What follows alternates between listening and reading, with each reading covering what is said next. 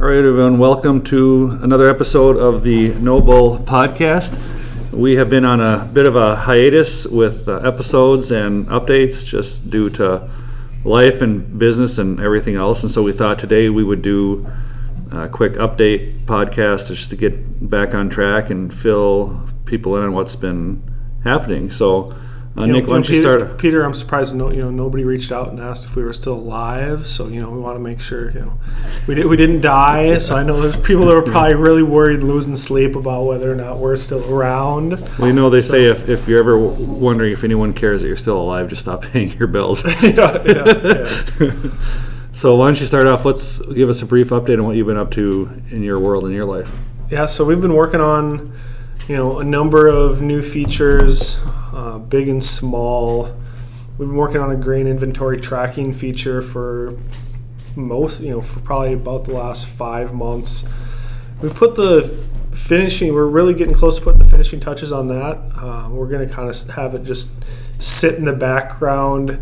Uh, I don't think it's something we want to release uh, right in the middle of harvest, and so I'm in the process of working with some customers testing out that feature, and then we're really scoping out uh, a new big uh, set of integrations that we're going to work on starting the first part of November. And so we're, we're planning to work in these you know, two month, you know, uh, somewhere between we got to find the right pace, four to eight week cycles where we you know pick a set of kind of user stories and tackle them over that next couple months. And so don't really want to get in a that way you're not making you know year long 18 month long investments in, in product. Uh, you're making you know just a continuous series of small bets and improvements. And so if uh, that, that way you just prevent yourself from making any any big mistakes. And so uh, working on finishing this grain inventory feature our next big set of features which is integrations and then uh, at the same time we're going to do some different marketing here going forward going to roll out a dealer network. And so we're building out the infrastructure to handle the handle and support those dealers.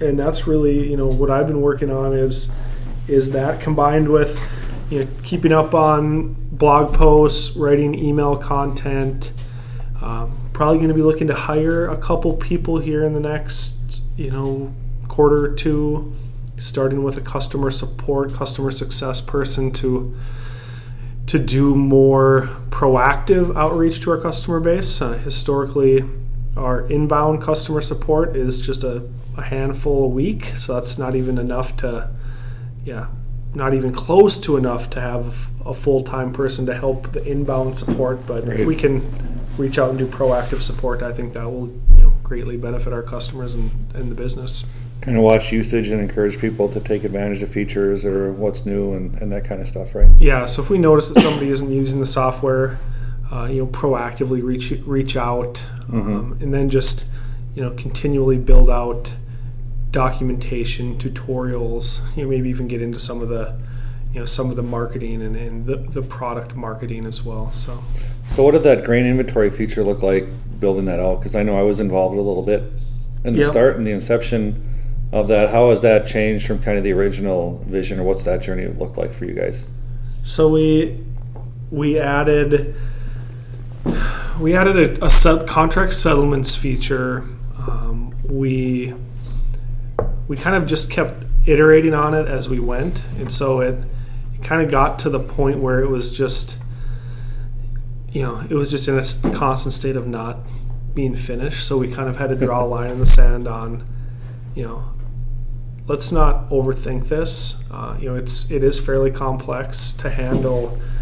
Uh, you know, specifically if you handle you know, if you're doing calculations and then you go back and you change one of the variables that was in the past, you know, making your you know, handling all those changes and keeping all of your data you know, accurate and at the same time fast and timely Right. and not having you know 30 second loading screens so it's it's been a little bit of a battle the, the one thing that we worked on is the contract settlements and so if you have if you're harvesting and you have, let's say you're harvesting soybeans or yeah, soybeans, you have two semis. One goes to town, one goes to your on-farm storage. Yep.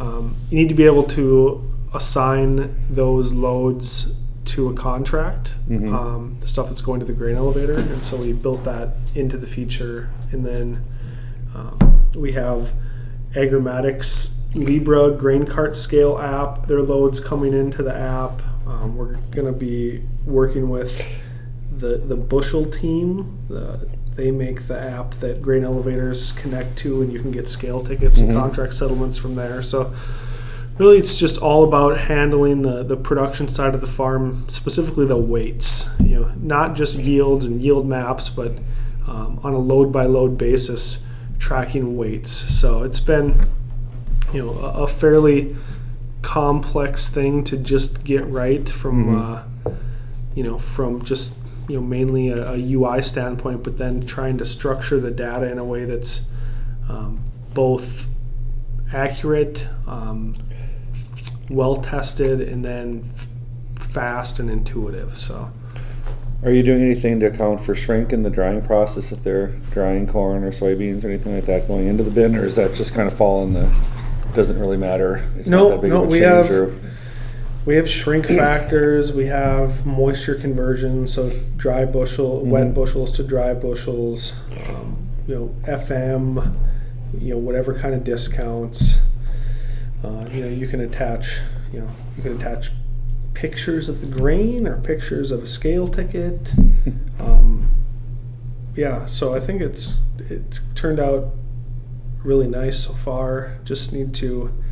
There's a couple little nuances that need to get a farmer perspective on, and that's what we're going to do here. And then probably end of November Mhm. we'll launch that feature. Yeah, this is kind of the time they're hot and heavy with moving a lot of inventory with harvest and, yeah. and drying and storage. And in fact, shout out to my, my dad and my brother. They started their soybeans last yesterday, which they were hoping to start a month ago, but you know the weather got The weather didn't got got in the way of that, so they're pretty excited to get get going. And so I know people are really, especially in this area, focused on getting stuff off the ground and into the bin or to the elevator. And so it's it's not a good time to be testing a new Yeah. new features. So Yep. it'll be good for you to wait, and then when people are doing some of the winter Yep. hauling and that kind of stuff, will be a, little slower pace time for you to, Yep. to do that. So Definitely. well, that's exciting. So what do you got coming up on on the horizon? You in the next couple months? You know, really, it's don't have too much travel booked. Uh, we're gonna do some stuff in, you know, January, February timeframe. I'm sure there'll be some meetings we'll be doing in, um, in December. But really, just kind of, you know, need to. We put a job posting out for our, this customer success role. Uh, need to move forward with that process. That's probably the biggest near-term action item on my list, and then just a whole different variety of little marketing tasks that I'm working on. So Mm-hmm. from from messaging to potentially getting some nice videos made, um, to just you know doing some budgeting and then just the, the fun, you know, day to day, you know, back end of the business of just you know managing numbers Mhm. and um, you know staying on top of that side of it too. Yeah. So the you know the fun kind of sexy marketing people see from the outside to the to the not so sexy um, managing the numbers, doing the budgeting, planning hiring, and just kind of longer term growth plans. Got to do all that to keep keep keep keep blood in the veins and make sure everything's moving Yep. the right way. Yeah. How about yourself? What's been going on with Genesis Feed Technologies? Well, you know, the other day um, I've been getting into a rhythm of you know once a month making sure the checking account is reconciled and sending out you know financial statements to the co-founders and the spouses and just a general up and then with that a general update of what's going on and where we've been and where we're going. Mm-hmm. And I sat down to to write that and I thought, what am I going to write about today? And then I started writing and it just all these different things just kind of came out that I that I've been doing or working on that when I got to them I'm like, wow, there's really has been a lot a lot happening. So it's fun to take time like that just to reflect on where you're at and where you're where you're going. So I was kind of looking forward to doing this update and talking about uh, some of those things. So in the past uh, few months, you know, we've we've released our features to our initial customers. Uh, they've been using it, and I've been putting on a project manager hat a little bit just to make sure that they're getting the right use out of it, that they're testing the things that they need to test, and that the different groups using the software communicating with each other and understanding what's what's going on. So bringing people together, do demos, do training, ask questions, and, and a lot of that kind of hand holding stuff to uh, make sure they're using it because it's one thing for someone to buy something and for them to pay you money for it, and then it's another thing for them to start using it in their day to day. And so, as much as they know it's going to save them time and money and be beneficial to them, they're kind of used to doing things a certain way. So I have to help them kind of get on that different different track. So I've been been working with customers to, to do that, and that's been that's been a really good exercise. We've gotten some small feature enhancements. It's really nice when a you know customer says, "Gosh, if we could do this in a window," and then the next day I can email them and say, "Hey, we've got that in place." Yeah, yeah.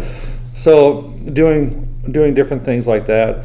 Uh, we're working on a a project, and I'm going to talk about this in a little more detail uh, at Cultivate when I speak at that in November. And I noticed Nick's also speaking at that event too. Yep. So that'll that'll be fun for both of us to be on stage at different times.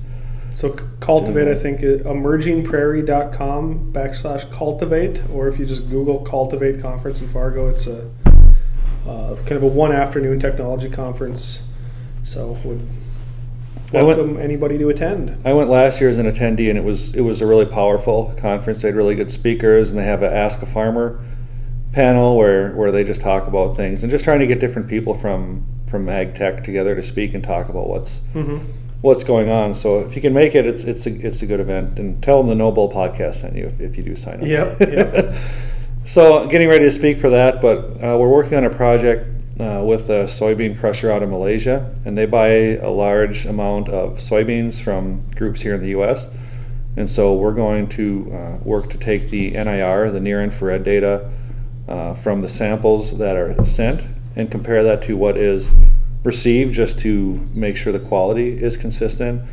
And down the road, that's going to turn into collecting the sample data to create a place where these buyers overseas can look at what's available and what the quality is, and they can decide who to buy from. Mm-hmm. Uh, some of the NIR analysis is going to happen right here on campus at, at NDSU at the Northern Crops Institute. So we're kind of working out the details of that. But I've been doing a little bit of project management on that too, working with this group in Malaysia, then this NIR group that has country operations in three different places that I've been working with uh, the Northern Crops Institute, the grain exporter, uh, the different labs, and so just trying to kind of juggle all that. In the meantime, we have another NIR uh, pilot going on with a group down in Brazil on a different piece that I've been working with our reseller down there just to make sure he has what he needs for uh, some shows and some different meetings Mm-hmm.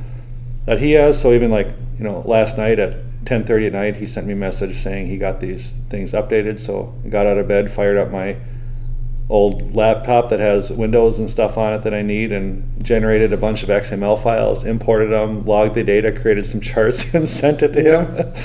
so I was doing that last night. Um, today, in about a half hour, we've got a gentleman coming here uh, to the incubator, and we're going to have an all-day meeting with him where we're working on it's not a joint venture it's uh, we're going to refactor some code in his platform and have some sort of shared ownership in that and kind of bring components of our platform together to go to market and so that's going to be a, a big part of our strategy for uh, for next year so we're really excited about uh, that meeting Yeah. uh, earlier this or last week, I did a photo shoot with Fargo Inc. for I think it's going to be in the November issue, where they're doing a article about entrepreneurs and their side hustles. and this whole thing came about because earlier this year, when cash was getting tight for the business, I made a decision to go drive truck on the farm. And so, sitting in the water truck on the semi, and I took a picture of me sitting there, posted it on LinkedIn, and then I asked people what kind of side hustles have you had, and, and got some really fun um, conversations from people that have done fencing projects or people that have like you know, flip industrial warehouse products to, to sell to um, keep their business going and, and whatnot. And anyways, had a fun conversation with people and kind of forgot about the post. Well, Mhm. about a week and a half ago, I got an email from the new editor of Fargo Inc. He had seen that post because the former editor took a screenshot of it and sent it to him. And then he reached out to me and said, We'd like to do a story about entrepreneurs and their side hustles Ah. and, and feature you. That's awesome. in it. So you know, w- you just never know what's going to happen with with content. So that's um, that's kind of fun. Uh, then in the meantime, just you know, the general operations of our business and looking forward to like what are we going to do in the beginning of next year. Um, budgeting, starting to plan for some trips and marketing, applying for a few grants, and uh, putting proposals to a few uh, commodity boards for some investment in some prototypes that we're developing and, and that type of thing. Just kind of a, a fun little mix of stuff. And then on the side, I've been doing my, my sales consulting. hmm So I've got a few clients with that now that I've been been working with, and that's been going really well. I did a prospecting workshop where we had 26 people there. Um, got really good feedback from from everyone that was there.